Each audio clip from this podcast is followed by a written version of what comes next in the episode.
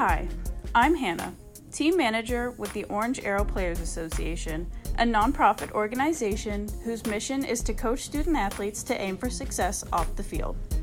Please consider making a play by giving, posting a fundraiser, subscribing to our podcast and YouTube channel, and staying connected on social media at Orange Arrow PA. Visit orangearrow.org for more information. Thank you for listening. Take aim. Beat up, Brandon Williams. What up, bro? Not much, man. Just living life, trying to uh, stay quarantined like everybody else. Yeah, days, you know? man. How are you? You good? You look Well, good. man, uh, I can't complain too much, man. Life has been uh, pretty good to me, so I'm blessed and highly favored, bro. So I started off beat up. So explain to us why do I say beat up like that? Uh, I got the nickname in college. Um, I don't know who originally gave me the name. I think it was a combination of like Hank Poteet and uh, Juan Gibson, I think. But uh, there was a running back before I came in named Billy West. Of course, I came in at, at running back too. And they said I kind of looked like B. W. Young bull. So that's why I think it was, you know, Hank, that was kind of the way he talked. So I think that's where it came from. And so uh, since Billy West, B Dub, that was his name. Brandon Williams, same initials, same position, similar build. It just stuck, and so B Dub came uh, came with it, man. Ever since.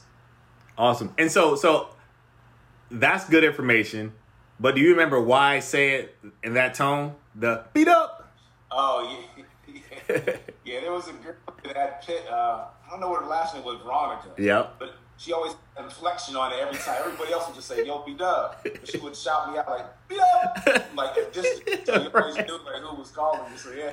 It was hilarious. Hilarious. From Philly, I think. I don't. I, yeah, I don't know what happened to her. Yeah, I think she's doing well because the other Veronica, uh, uh, Macbeth, well Perry at the time, she still stayed connected. So I believe asking her about that. So she's she's doing well. She's doing well. But yeah, yeah. I mean, she she probably has no idea like she's had uh, a lasting impression because you my brother, you my guy, and I stay saying beat up. so shout out to Yeah. to the uh, Veronica. So so we've been quarantined for some t- some time now. How are you adjusting to it? Uh, it's been an adjustment, man. So I work full time. You know, I manage the team here at my job in San Antonio. And um, the biggest challenge has been not so much working from home. Uh, technology wise, I got that set up. Uh, monitors, you know, have my um, all my computer equipment set up. It's mainly like my kids are here. So I have a four year old and an 18 month old. And so just having them home um, while my wife and I try to do the work thing and nourish them at the same time, that's been the biggest challenge so far. So you see, you know, my son comes in knocking on my office door that I'm in now. It's like, hey, daddy, daddy, you know, it's like, hey, buddy, I'm doing a presentation. I want to like come back in about an hour, you know, and just you know keep doing that over and over again. You start to feel it a bit. So um, I took a day off last week just to kind of spend some time with the kids because I had been, I felt like I was neglecting them. So I think, yeah, I think me and a bunch of other million of other parents are in the same boat, man. Right. Just trying to be a full time job, you know, a, a boss, a parent, school teacher, principal, everything all rolled into one, man. So it's been a it's been a journey so far for sure, but it's been rewarding that you know I get to spend more time with the kids than I had been you know during the day when I would be in the office. So um, pros and cons with it, man. There's bit of sugar and salt. Okay. Excellent. Excellent. All right. So we're to start off with little warm up questions or stretch. You know, being a former athlete, you know the importance of warming up and stretching. And so I need you to make a decision. You're a decision maker. Make a decision. No straddling the fence. So for a season at running back, who you taking? Bo Jackson or Walter Payton? I got to go with Bo Jackson. Um, Okay. But the thing with Bo is he never he didn't play long enough, and he split time with Marcus Allen, so he was already there with a great running back. But I think the legend of Bo, like, overpowers. Even though Walter had the stats and the longevity and the awards, Bo Jackson always has that asterisk into he was a phenomenal athlete. And it's like if he had his own time and he was the main running back, like what he could have been. So we never know. But based on the small sample size, it's like Bo Jackson. Who didn't have the Bo Jackson car where he had the baseball over his shoulder pads doing a dual sport thing? So the whole Bo Knows commercial. So it was different timing, man. So maybe it's a little bit of the, the marketing behind him too, but I definitely would got to say Bo Jackson. And so we're from the same era. And so, same question Bo Jackson and Walter Payton, Tecmo Bowl. Are you still sticking with Bo? Gotta be Bo, man. I mean, Tecmo Bowl. You know, they're only you had Bo Jackson, you had uh, what, Kevin Mack, who was just Cleveland. Shout Yeah, out to Cleveland. Cleveland, OH. You couldn't stop. Um, who else? Payton. Well, Pey- Payton was on there. You gotta go. I mean, Bo Jackson, the Raiders with the uh, whatever the, the nose guard was that would blitz you every time. like, yeah, you gotta go with the Raiders. Go with the Raiders. Fair enough. Fair enough. Got another warm up question for you. If you had to teach a class on one thing, what would you teach? Um, it has to be financial education, like just financial literacy, personal finance. I mean, I think um, something I kind of fell into through my education, but it's one of those things, man, where everybody is going to touch on it no matter where you are in life. And I mean, especially in this season we are now, where we see the impacts from coronavirus and how that's impacting people's lives, man. But whether you're a doctor, all the way down to you know whatever your mechanic, whatever you're doing, you know, like everybody's to touch finance and have to manage whatever they got and manage it well. And it's one of those things where, um, you know, education wise, they underprepare us for that, I think. And so we learn about, you know, hey, in college we got rocks for jocks, right? You got geology, you got, you know, history of jazz, but then nobody really focuses on how do I get a loan? Right, that's a great point. How important is my credit score, right? Do I need to have an adequate savings amount? How do I do that? How do, how do I not spend everything that I have? What is life insurance? All those fundamental things, man, that are really impactful for next generation trying to leave a legacy. That's a great point. Man, thousands of thousands of students took that class, History of Jazz at Pitt. It would be great, like history of, of finance. You know I mean? That's a great comparison. So those pit folks are listening, they can really appreciate that analogy. Got another one for you, B Dub. One of the things that we connect with is music. Jodeci or 112. You're going to listen to one of those artists for the remaining of the year. Jodeci or 112. Whose catalog? Who are you going with? I got to go with Jodeci, man. I, I remember, um, I don't know how old I was, but was that Forever My Lady? The first, the first joint. It was, a, it was a seat. It was a cassette tape that I had. And I didn't even have the cassette with the auto rewind. So I had the cassette player. We had to flip it to the other side and hit fast forward. I don't I don't know if anybody remember that, just to rewind it. Yeah, yeah, yeah, yeah. Um, back then, what I remember about R and B was the slow songs were good, but the fast songs were kind of, I mean, not, not really. You didn't want to listen to those. So the first first half of the album was great. We were going on a road trip to Philly, I believe. So Pittsburgh to Philly, four and a half hours roughly. And I should remember that was like the only cassette tape that I had. And I just kept playing that first that first side of the album like on repeat, like the whole way to Philly. So I gotta I, I gotta go with Jodeci, man. I gotta go with Jodeci. Yeah, I mean, I don't think there's no uh, wrong answer for that one, but I'm about to follow your lead, bro. I'm going Jodeci with that. Nostalgia state. Yeah. So you, you mentioned a little bit. You mentioned in Pittsburgh. So talk about you know your early beginnings, your hometown family. Take it from there. Yeah, man. So, uh, little small town, New Kensington slash Arnold, um, Pennsylvania. It's about 25 minutes away from downtown Pittsburgh on Route 28. If anybody out there knows what that is, uh, for y'all with money, it's a little bit past Fox Chapel. So, New Kensington isn't as affluent as Fox Chapel. But, um, so yeah, man. So I came up there. Um, my grandparents are from there. Uh, my mom's from there. Uh, product of, of a single parent household. Um, just came up. I was always kind of, you know, known as the athletic kid in school. You know, when little kids are little, and you'd have the little playground races, see who's the fastest, you know. So, I always, and so my, my friends would just say, hey, man, you know, we got this little football league, uh, Arcan, Arcan football, you should come out. I, all right, yeah, yeah, let's see, man. And so, as it turned out, a buddy of mine went on, his family went on vacation, first week of practice. So, I'm the new guy. He had played the season before, he was running back. So, he goes on vacation. I come out, coaches don't know me from anything, so they're trying to figure out, you know, what should this guy play? So we're running, like, this one's fast. Long story short, I ended up being a starting running back. My buddy comes back from vacation, he's like, man, you took my spot. like that was the whole beginning of me being a running back was because mainly because my buddy was on vacation and I was like the fastest kid out there. That's hilarious. It kind of reminded me of the the classic movie Friday. You got fired on your day off, so he he was off. He was vacation, come back, and his, his Yeah. homeboy then took his spot. All right, continue. Yeah, and he'd always remind me about it too as we, you know, as we progressed on. Then he was playing more like line as we got older, but he'd always remind me like, Man, the only reason you're even a running back now is because I was on vacation, you know, during that one week. But, um, but yeah, man. So I grew up playing football, uh, baseball uh, all year round. Played a little bit of basketball, but honestly, man, that was by far my, my worst sport out of the main three. Yeah, um, yeah, I, I, can attest to that. I remember you playing basketball. you'll make you every once in a while you hit a three though. Yeah, hey, you, everybody out there watching The Last Dance, I was more like a Rodman. I knew my role. You know, what I mean, I set a high screen, pick a roll, get a layup, but I'm not going to be out there shooting three pointers when I know that's not my game. Fair enough. I respect it. I respect it. My skills, but um, but yeah, man. So grew up there. You know, went to high school. Um, ended up, you know, becoming a starter uh, my my junior year.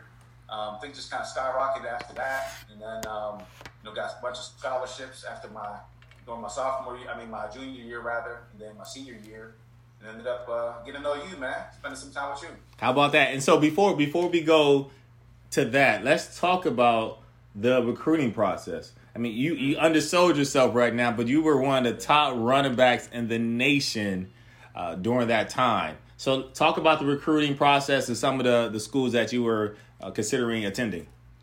Yeah, um, it's a weird thing, man. Like I, I, literally grew up playing football just because my friends played. Like I just told that story, and I never really had a vision of like going to the league or even going to college with, with my talent.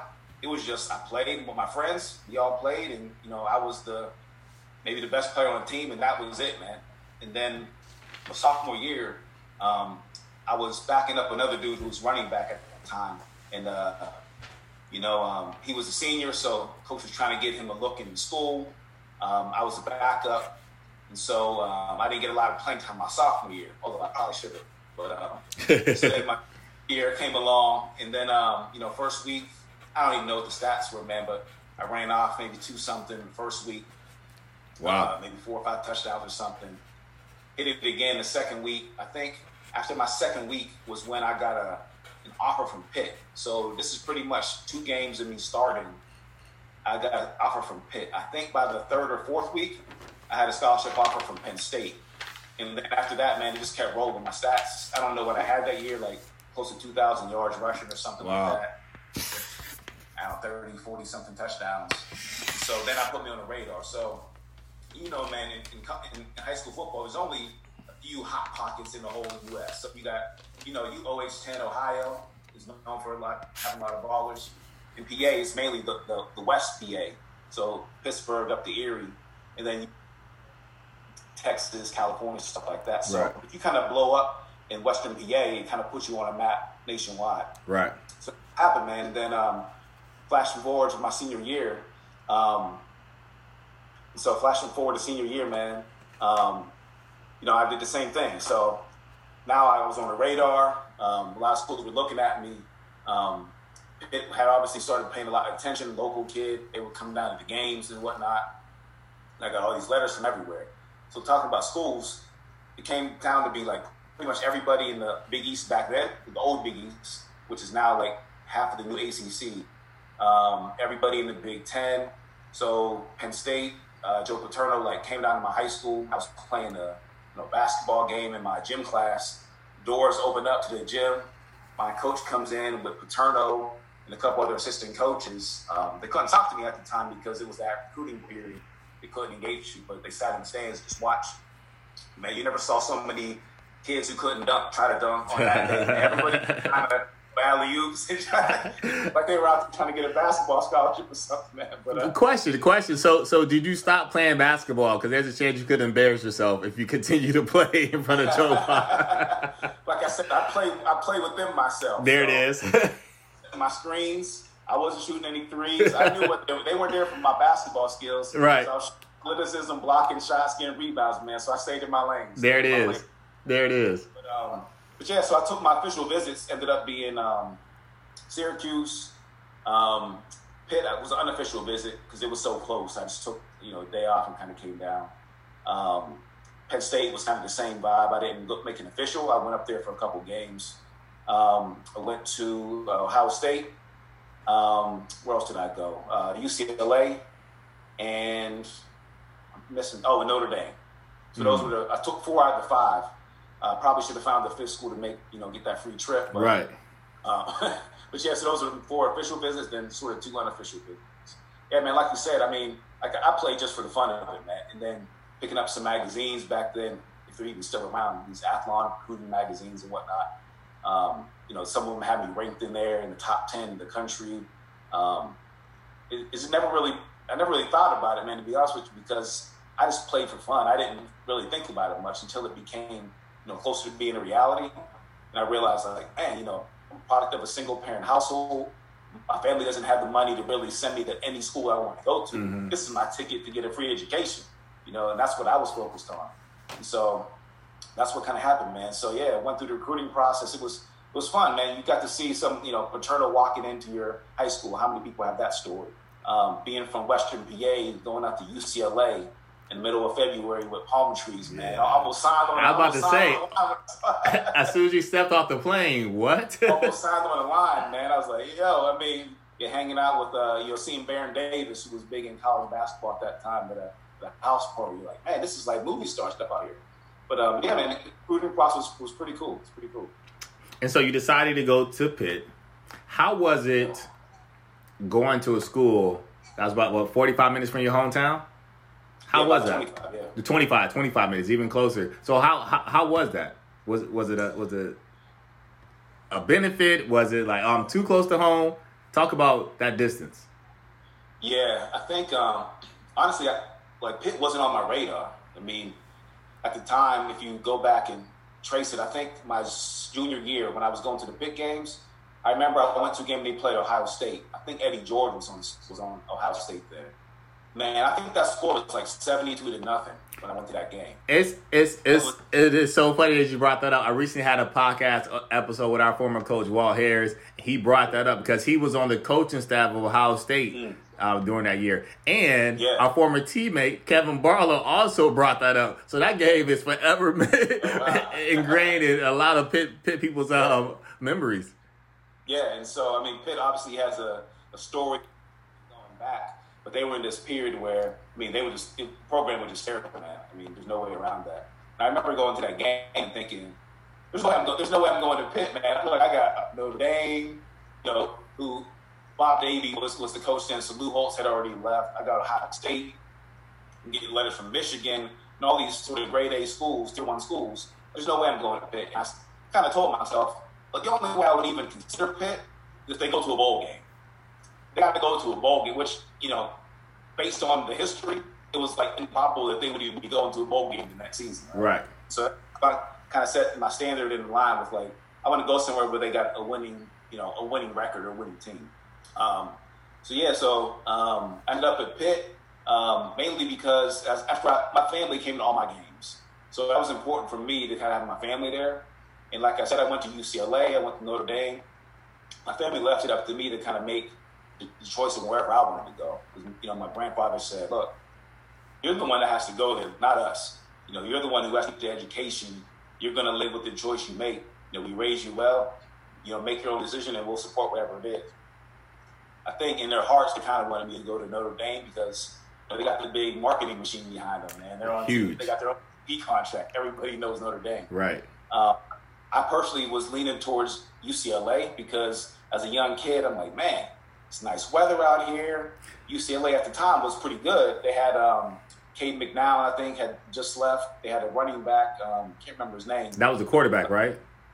Yeah, he was a quarterback. Yep. The season before, they got beat. They were like number two in the nation and lost like the last game of the season. So they were already like better than USC at that point in time. So I came down to like UCLA, um, Notre Dame, and Ohio State. And then I, I remember I didn't pick Ohio State, man. I went on a recruiting trip, and I don't know if you remember this guy named Jonathan Wells. I do. I do. Ohio State. Ended up going to the league. I went there on my visit with him, man. Dude was about six four. I don't know how much he weighed, but I just remember, hey man, like what position you play? He's like running back. I'm like, you looking up, right? I was, like, I was like, you play what? Right. you know, I'm not that small of a guy. Right, like, not at all. Running back? Oh man, like wait a minute, you know. And then Ohio State was cool. So I really liked Ohio State. Reminded me, Columbus reminded me of Pittsburgh. And so um, Pitt ended up going to a bowl game that year. Pistol Pete, um, you know, and the squad back then went to the Liberty Bowl and they won. So that's what kind of you know, I drew that line in the sand, and then here, here Pitt is going to the bowl game. So that's how it came to my, my radar. And at the end, it came down to like, you know, UCLA, the closest game they played to Pittsburgh in the four year schedule was going to be one game at Michigan. And so I was like, my family's never going to see me play there. Mm. Ohio State, it's doable. You know, three hours away, my family could drive. We can make that work. At the time, you know, Pitt won. Um, you know, um, I saw an opportunity to go in there and play right away. Thought it was a fresh opportunity. Like, hey, we're the underdog. You know, go in there, make a mark, help the team. You know, bring bring some glory back to the city, help right. turn the program around. I thought that was a good story. And at the time, I just thought it was a good move for me. Um, I like the school as far as education uh, was, was based. Um, so yeah, I just made the choice and came to Pitt, man. Awesome. And so, speak to some of your fondest memories at Pitt. Let's let's start with on the field. I mean, so you decided to go to Pitt. You are actually the first freshman running back to start since the legendary Hall of Famer Tony Dorsett. And so when you think about an on the field moment, whether it's a team victory or what have you, like what stands out to you? Um, I remember the first game. I think it was against, if I remember correctly, Villanova. I think might have been the first game of the season that year. Um, I remember going out on the field and just um, I mean, we had an average game, and quite honestly, man, our team wasn't that great that year. I mean, I think our record might have been two and nine. yeah, something. yeah, it was. Um, so it was a long distance from you know. It kind of reminded me a bit of being up in the stands with the 72 nothing, except we never lost that bad. But we were competitive, but we could never quite get over the hurdle in a lot of those games. And so I remember just playing the game and just, you know, hearing the, the stands and the crowd. It's a lot bigger than high school and just kind of being there. I played on that AstroTurf field. Um, all those things I remember. I think probably my, my some of my most vivid memories are going to be um, Notre Dame, just being there when we won that game I think it was our, our second year there. Yeah, last game um, at Pitt Stadium. Stadium, yeah.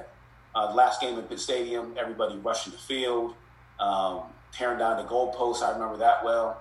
Um, and then, honestly, I think probably one of the most vivid things I remember, man, is this, is this little this little moment where, you know, um, for those who don't know, so I came in at running back, and then I started my freshman year. Shout out to Kevin Barlow, we split time, and then my sophomore year I got hurt, so I didn't play like hardly at all my sophomore year. I played special teams. Um, won't go into details there. Junior season, I made a choice to switch over to defense. So I started on defense, a weak side linebacker. Shout out to Ryan Beinecke and the rest of G Hayes and the rest of the linebackers out there. Shout um, out. Played there my last two years, man. But running back, quite honestly, was my natural position. And so um, I remember the last game we, I played, it was the, um, the Tangerine Bowl, man, down in uh, Orlando. Um, we played NC State, Philip Rivers, and and we won that game. And it was you know the end of my career. You know, I was running back. I was like, look, man, I'm focused on school. I'm gonna go, you know, career and do something after this. And uh, yeah, I never even told you about this, man. And so um, after the game, you know, everybody's rushing the field. We won. And uh, Coach Brookhart, um, JD Brookhart, I think he was the receivers coach. Receivers coach, right? Um, came up to me, man. He just, you know, gave me a hug, and I, will never forget what he said in my ear. He was like, um, you know, you you started this, you know, and I was like, what do you mean? And as I played it back at that time, Pitt wasn't getting any. Pitt wasn't getting the best players in Pittsburgh at the time. I don't know when the best player, you know, notoriety wise they had gotten before me, but after me, like Rod Rutherford came, uh, you know, Rob Butler started coming, right. a bunch of other top tier. Lousaka, Shante, yeah. Lousaka, Tyler Palko. you know, and expanded like the recruiting base. I didn't really think of it at that time. These are just new guys coming in the door, but it always stuck with me, man. That like, you know, even though kind of the hype that I came in with didn't really come out as far as me being a running back going to the league sort of story, but that like he recognized that I had some sort of impact in just my decision. Know, coming to Pitt kind of change the direction of where the program was headed, and that, that, that moment just always stuck with me. That's cool. Yeah, thanks for sharing that. Yeah, I wasn't aware of that. That's first time hearing that one. So that's the athlete side. Let's talk about the student side. What was your major? Uh, my major was a, a double major in finance and communications. And so, how were you able to manage your student athlete, the student side of being a student athlete? Um, I think one, I, I, was already a good student coming into college, so I think that helped me out a little bit. So I had a little standard set for myself to kind of be, you know, A B student. Um, but also, looking back on it, there was a lot of structure at Pitt. Now I can't compare it to other schools and how they were set up. but we had a lot of structure. So we had, um, you know, uh, study table with uh, Jan, McMahon, Jan McManus and uh, what was the other guy's name? Um, Mike Fairball. Fairball. Right? Yep. I don't know if still in around the program, but shout out to, to Jan and Mike. Mike's still there. Jan's retired. Yeah, okay, yeah, yeah. Yep. As a freshman, you remember you came in and you had to get so many study hours per week. So there was already the structure that was there that if you could buy into it, you would already get off on a running start with your with your with your education. And they would provide tutors if you needed support. So we had all these mechanisms in place to help you be like a, a good student and a good student athlete as well. So I just jumped in, you know, got my mandatory hours. I did well in my classes. So it wasn't that big of a deal for me because it was already structured. You go to practice, you lift, you eat, you go go to study hall, and I mean that was it. So I took advantage of the structure that was there and just you know did the work, man. Put in the time. That's that's all it is. Um, and then I switched. I think my sophomore year, I was I came in communications. Um, my thought was, you know, in high school I did pretty well in all my classes. Had no idea what I really loved. And I just remember a um, my English teacher in maybe tenth grade said, you know, this is back in the days where you would read a passage and everybody in the classroom would, would read a paragraph. Right, right, right. yeah, yeah, yeah. Because, because read ahead like I'm second person. What, what, paragraph do I have? You know, let me go ahead and any hard words in this paragraph. Let, let, let me get it together. You don't remember anything that happened before, but that seventh paragraph will be right and ready. yeah, that's right. so I remember her saying, um, you know, I had a nice speaking voice, and she's like, "Hey, you should think about doing broadcast journalism." so coming in, I was like, well, I don't know what I really love, so let me take communications and do broadcast journalism, like this teacher had told me. So came in as a communications major, and then um, what I realized, man, I had an epiphany one day. I'm watching uh, Monday Night Football, and um, John Madden was on there, and he had been on Monday Night Football for decades, probably at this point in time. You know, that's like the, the pinnacle of a, a football player slash announcer's career is to be that in that booth on Monday Night Football. Right. I remember thinking, man, he, he's never going to leave this job. He's been there for for how long? Like, once I, it's going to be so hard for me to get a shot because once people get the job, they don't leave the job. Right. So I was talking to my uncle, um, who's a doctor, and he said, you know, hey man, you know, you go with numbers. Everybody's always going to need money. Money's always going to be around. Why don't you, you know, do something in finance? And so, you know, I, I went and talked to one of the counselors and said, hey, you know, I want to change my major, but um, as a way the math worked out, I could still do a, a dual major and pick up the communications degree I started my freshman year and still leave with two degrees. So I, I did math, did that, and switched over and kind of did both degrees, man. So for me, it wasn't that big of a deal. Um, quite honestly, um, you know, bit of reality. Like my sophomore year, as I mentioned, I didn't play football. So quite honestly, man, I was in the funk a little bit. Like, do I leave the school? Where do I go? Um, and one thing I realized was um, you know, that there's this unspoken hierarchy in, in college football, right? So at the time, as I mentioned, Pitt was kind of coming out of what we'll call a dark age. So I, you couldn't not ball out at Pitt and go to Notre Dame, right? Go to Ohio State after that. You know, it was you know you're either going to make a lateral move to another school like um, Rutgers, but they're in our division, but like a Rutgers type school, or you're going to go down to D1, a double A, Youngstown State, or something like that. And so I would just you know in my mind like, what do I you know, I'm not playing. Like, what am I doing here? And so I, I fell into a, a, a, bit of a rut my sophomore year, man. I wasn't going to class. You know, this stuff that, that wasn't me. So I remember um, after that first semester of fall season, I had to go to study hall. And so, you know, you only had to go to study hall freshman year. After that, it was all optional right. based on what grades were. And I remember going, you know, my grade fell below whatever that threshold was. And I had to wake up at 7, 8 o'clock in the morning. Early. Early morning and I was sitting there, and I remember walking in, and, and people were like, "What are you doing in here, man?" exactly, exactly. Yo, what are you doing in here? Like, you're not supposed to be in here, you know. And so after I got my football mind right and talked to Coach Coyer at the time and said, "Look, I want to come play defense and just put a nail in the coffin. Let's do this thing." Then I refocused back to my education, got everything back in line. So, you know, it is a story of, um, you know, you can start off fast, you know, you can have a, a rut, but you can still bounce back. But you got to put in time, man you got to have focus and just take advantage of the resources that are available to you. I thought they had a good good program for providing the resources. Like I said, tutors, uh, study hall people. They had it well scheduled. I think Penny's running that nowadays, right? And so um, the life skills. Yeah, the life skills. So you just got to buy into the program and realize that you're not there just to play football. you know, that you know the numbers, man. Very few people make it to the league. A lot, a lot of us are gonna have to leverage that degree that we get. So how can we buy in and make sure that we leave there with the education, especially if you're on a full scholarship? It's free. It's like a free ticket, man. So chances are you're not going to come back to school and do it over again, you know, and pay for it yourself. So you got to take advantage of it while you got the opportunity. Yeah, yeah, and I totally agree. I mean, the whole saying of being more than an athlete and taking advantage of that platform, and then also the resources and the relationships there, because you know, as we know, yeah. relationships are, are key.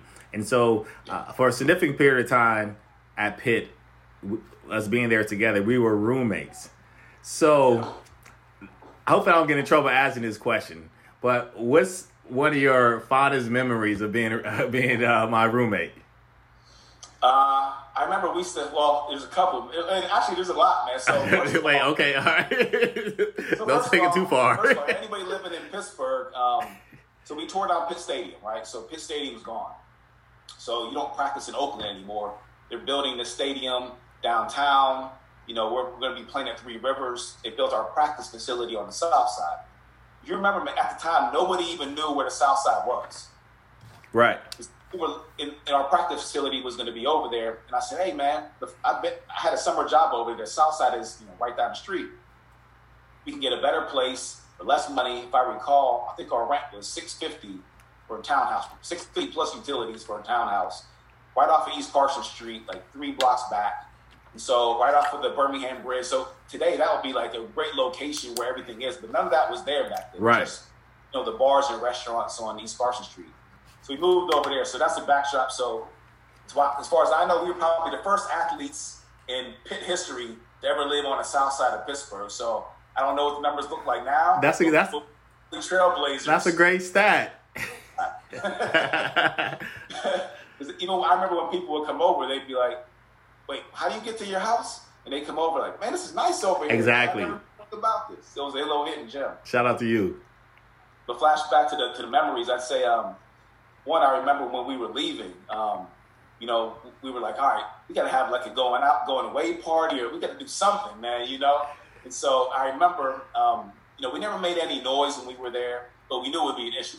You know, a lot of people showing up to the house late at night, south side, the streets are tight, so you're kind of your neighbors across the street are like it's an alleyway. So I remember writing letters, writing little notes to the neighbors, and kind of saying, "Hey, you know, we're graduating. You know, we're gonna have a graduation party. Um, you know, apologize if it's loud, but you know, we haven't heard any noise from us in the past two years. Please just you know, kind of roll with it for this night." And so we dropped that letter off at a bunch of the doors around where we lived, just to just to kind of crush any cops getting called. Exactly, no issues. Right. Yeah, and so I remember we did that. We got a couple letters back. I remember from some Pitt grads who were like, "Hey, congratulations, blah blah blah." So that was pretty cool. That was we had cool. House party, and then I don't. How many people do you think we had there? At least we had to have at least hundred people probably come in and out of our time. Yeah, they were coming in and out. they were coming in and out. I'm just thinking about how we set it up. We had different lighties on the floor. That's when color light were a big deal. So one area was like red, other area was blue. Like stereo downstairs, right? And, um, so this, I don't know if you remember this too. So a couple things about that. So yeah, so we had stereo downstairs. Then in the upstairs part, like the little lounge or whatever, we had the different lighting going on. It was slow music, black lights we had like a different music vibe going up there. The incense were going, so it was like yeah, it was like a whole vibe, man. Right. So we were like some, some house party starters, and plus nobody really knew about the South Side, so it was like a new thing. Like, oh, it's a party. Where's it at? It's not on campus. Right. Oh, everybody, everybody came through. So people outside, inside. The AC was working overtime, man, because so many people were packing, were packing through our house. But uh, that's one of the things I remember. Um, another thing I remember, man, is remember, I think we had that, that Sony, that Sega Dreamcast. Oh yes. And, um, NBA, 2K, NBA something. A, whatever. It was one of those games. So that's when NBA Jam, NBA Live was was the more popular basketball game back then. We were playing like that that 2K that had like the new franchise. We would just sit there all day playing that that two on two. That two on two mode. I was like Miami Heat. You were somebody else. We would just keep score all day. We, game for like hours, and then all day order order food, go get it, come back, just keep playing video game like all day, every day. Right, all day, every day. We'll be on that thing for hours. Do a little work, do a little work, then come back in the week. Yeah. Hey, what you got going on? You trying to get on the sticks? Yeah. Try to get on the game. I got a class today. Sh- it's just it's just rec- recitation or whatever Right. it's called. Like, ah, I'm not going to that. No, let's keep let's keep going. Okay, man. let's keep the party going. Hey, hey, hey, you got you got it. Before we move on, you got to tell the story. Uh, so throwing the same lines of throwing a party, we threw a really cool party uh, Yeah, on the on uh, the waterfront. Yeah. Share the Circuit City story. First, of all, like I'm telling you, man, looking back on it, we were like, we were truly pioneers of like all the stuff we were doing because the waterfront for everybody who's still in Pittsburgh, it's the Homestead waterfront. So that was like a newly developed area, and Sean had an apartment there. Shout out to my mom. Our- Your senior, this was My your yeah, our fifth year, so you were still playing. I think I was done playing. yeah, you were in grad school. Yeah, yeah. Yeah. And so he had an apartment over there, but in the apartment complex, they had um like a, a space that you could rent out. The clubhouse. Nice big, nice big lounge, um, two levels, pool tables, everything. So um, I had gone to this. My cousin, uh, shout out to my cousin John. We had gone to this um, this little festival called Caribana up in Toronto. And the first time I went, um, I wanted to get a camcorder. So he put me onto this little this little wrinkle where, hey, you can go to Circuit City, buy whatever you're buying, and they have like a no questions asked return policy, full refund. So I, that year before, I had gone to Caribana, got my camcorder, Circuit City, recorded my whole trip, and then took it back, got my money back.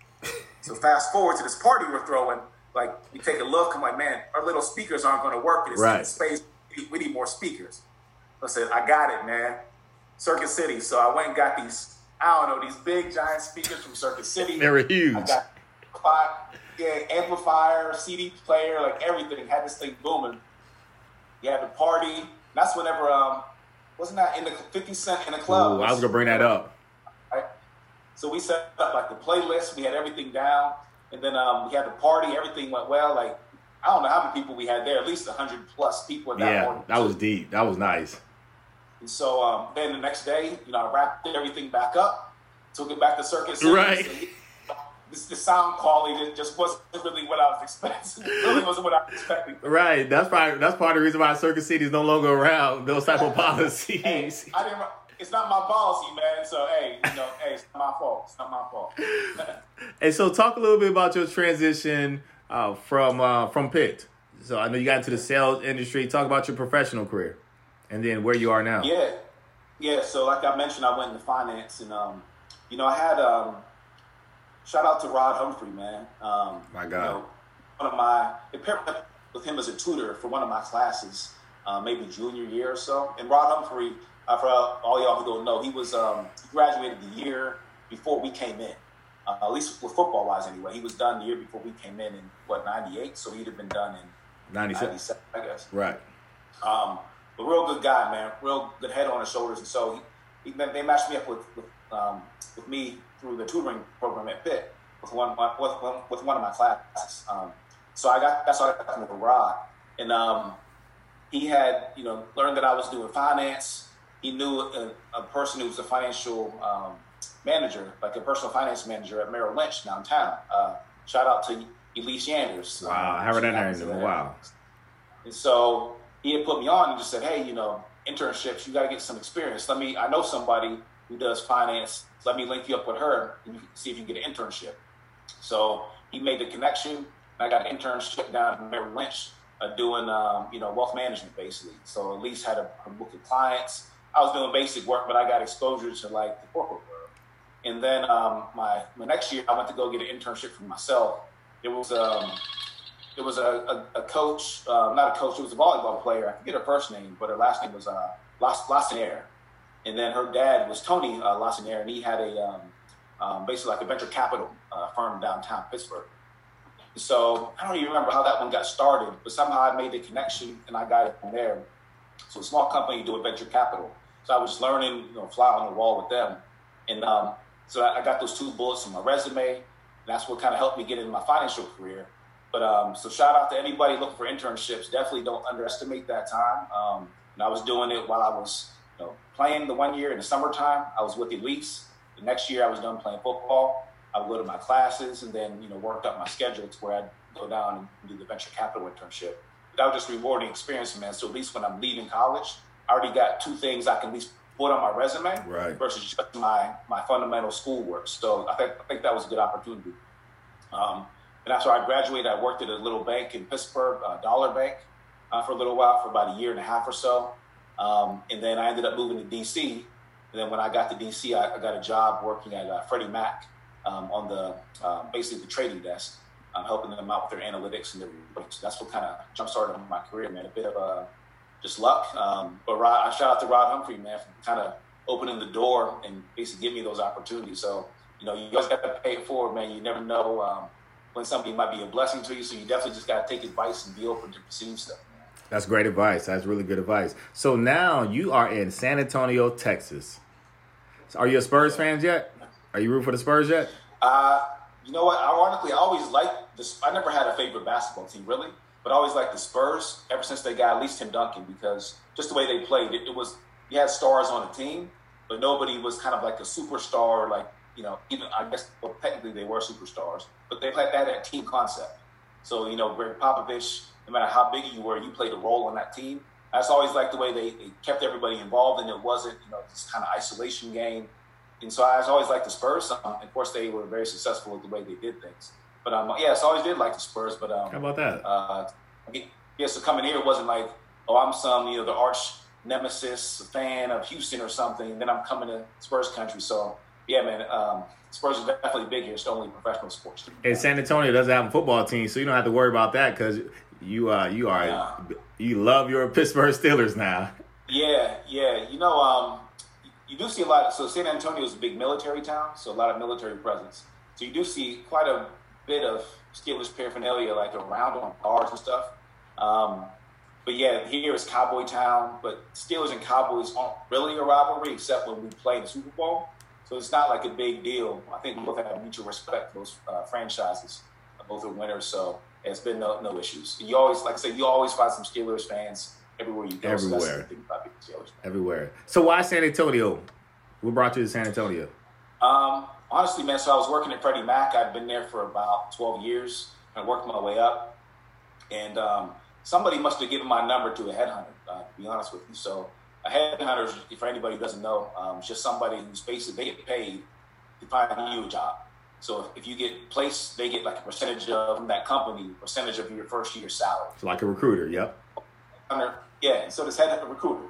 So this headhunter would always keep in touch with me uh, from time to time, and you know a lot of the financial jobs are in New York. And so I was getting married at the time. New York really wasn't going to be a, a, good look because you know we're going to some small one bedroom, you know, apartment that's very expensive in New York. That's the New York lifestyle. Have a family that really wasn't a good look unless the numbers worked out. So I always kept in touch with her. She'd keep in touch with me. And then she called me one day with some opportunities and said, "Hey, you know, I know you're from Pittsburgh. Um, there's an opportunity at PNC. Um, there was something at SunTrust down in Atlanta, and then this other thing at uh, USAA in San Antonio. Um, and so once I got the job descriptions, I looked at USAA. Um, said, man, that's pretty much what I do now.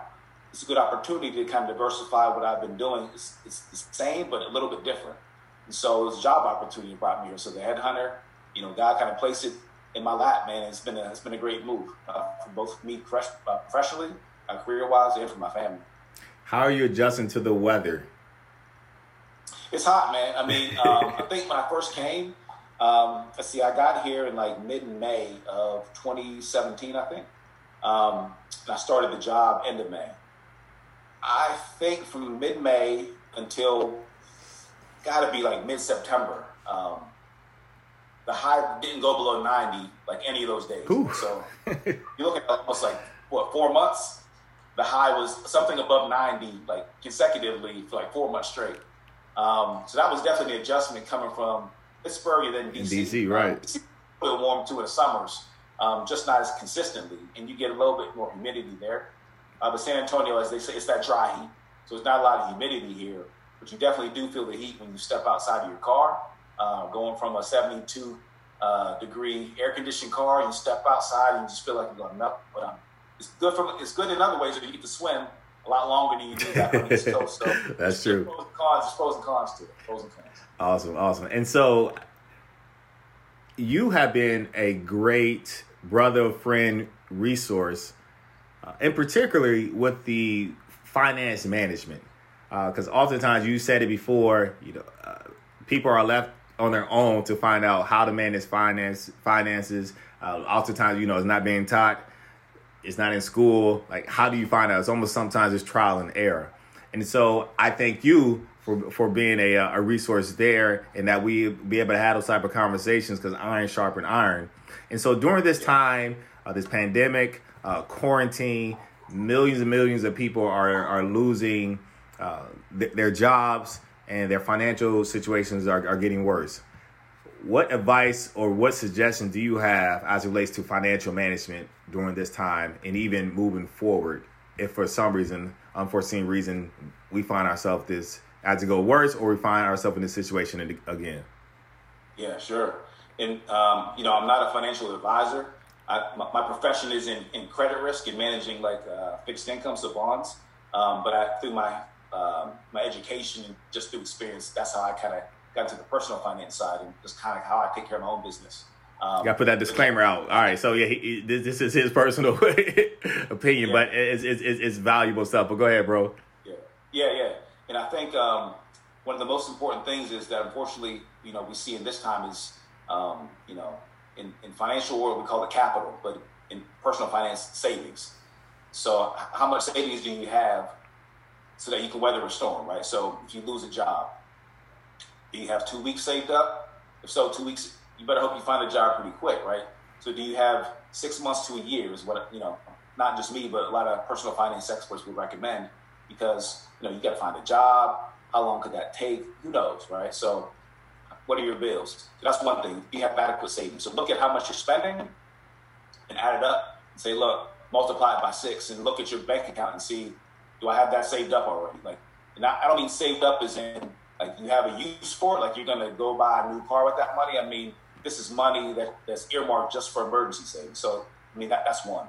Um, I'd say the other one is to be um, your spending. So once you add up that money, a lot of us, you know, we spend, and nowadays we have cards, right? So you don't really, you don't really feel the money that you spend. You know, you might have online, so you go Amazon and boxes just show up, and you don't really think about it. So look at look at what he's spending. You know, there's a lot of apps out there. You can use Excel if you want to get the old school with it.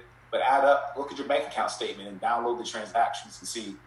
I didn't realize I'm spending six hundred and twenty-eight dollars a month on eating out.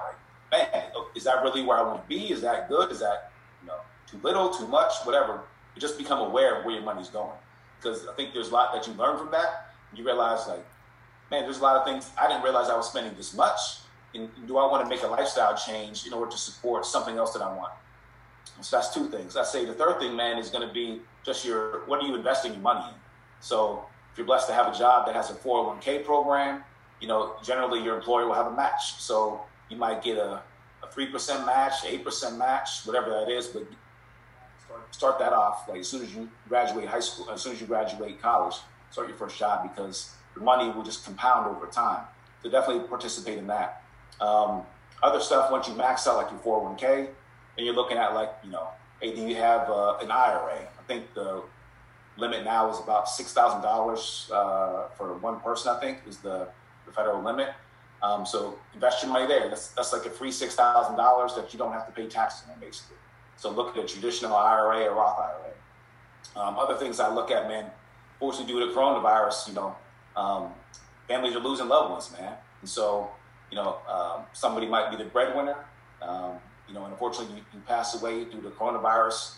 And life happens. It's not even just coronavirus. It may be an accident. It may just be an unexpected health scare, whatever it may be.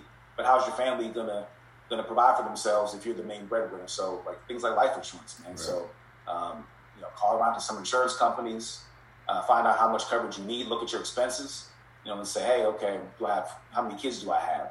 don't want them to go to college, all those sort of things, so that you can be better prepared if something should happen. How can you have some insurance there so that your, your loved ones can continue on, still be able to make it, and all their life goals can still be achieved and not be suffered because you know unfortunately, you know, mom or dad have passed away. So definitely look at life insurance. Um, talk to any lawyer. I'm no lawyer, but there's a lot of paperwork out there. So life insurance, um, get your wills done, um, get your power of attorney done. If you can't make decisions for yourself, you know, who do you trust is going to make those decisions for you? Same thing with healthcare. You know, a lot of families have issues, man, when somebody's uh, near the end and, you know, your mom doesn't agree with what your wife, you know, uh, said that you want and whatever, write it down. Write it down so that there's no bickering and everybody can have peace at that time because a lot of too much stuff is already happening. You know, you don't want to be dealing with putting your loved one in a situation where they gotta take care of your find out where your documentation is. Do we have insurance? Do we not have insurance?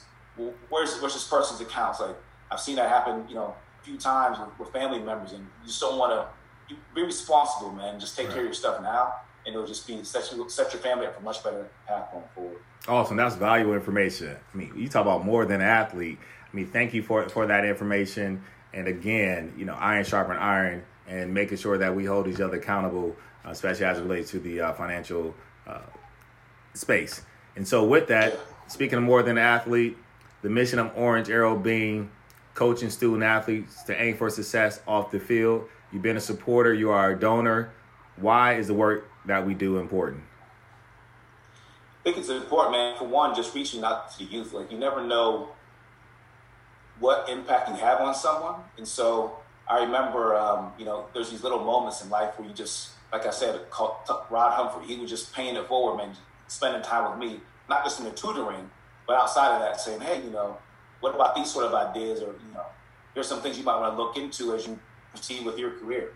Um, but you never know what these kids might might resonate with, man. Just seeing somebody who's been kind of where they've been, um, you know, hopefully you can play this back 20 years from now, and you'll see these success stories come out of that time. But it's one thing I think a lot of us do is, um, you know, the money is the money. So if you're blessed to have it, you know, you kind of donate these, these funds, but um, you can never sort of replace money with the time function.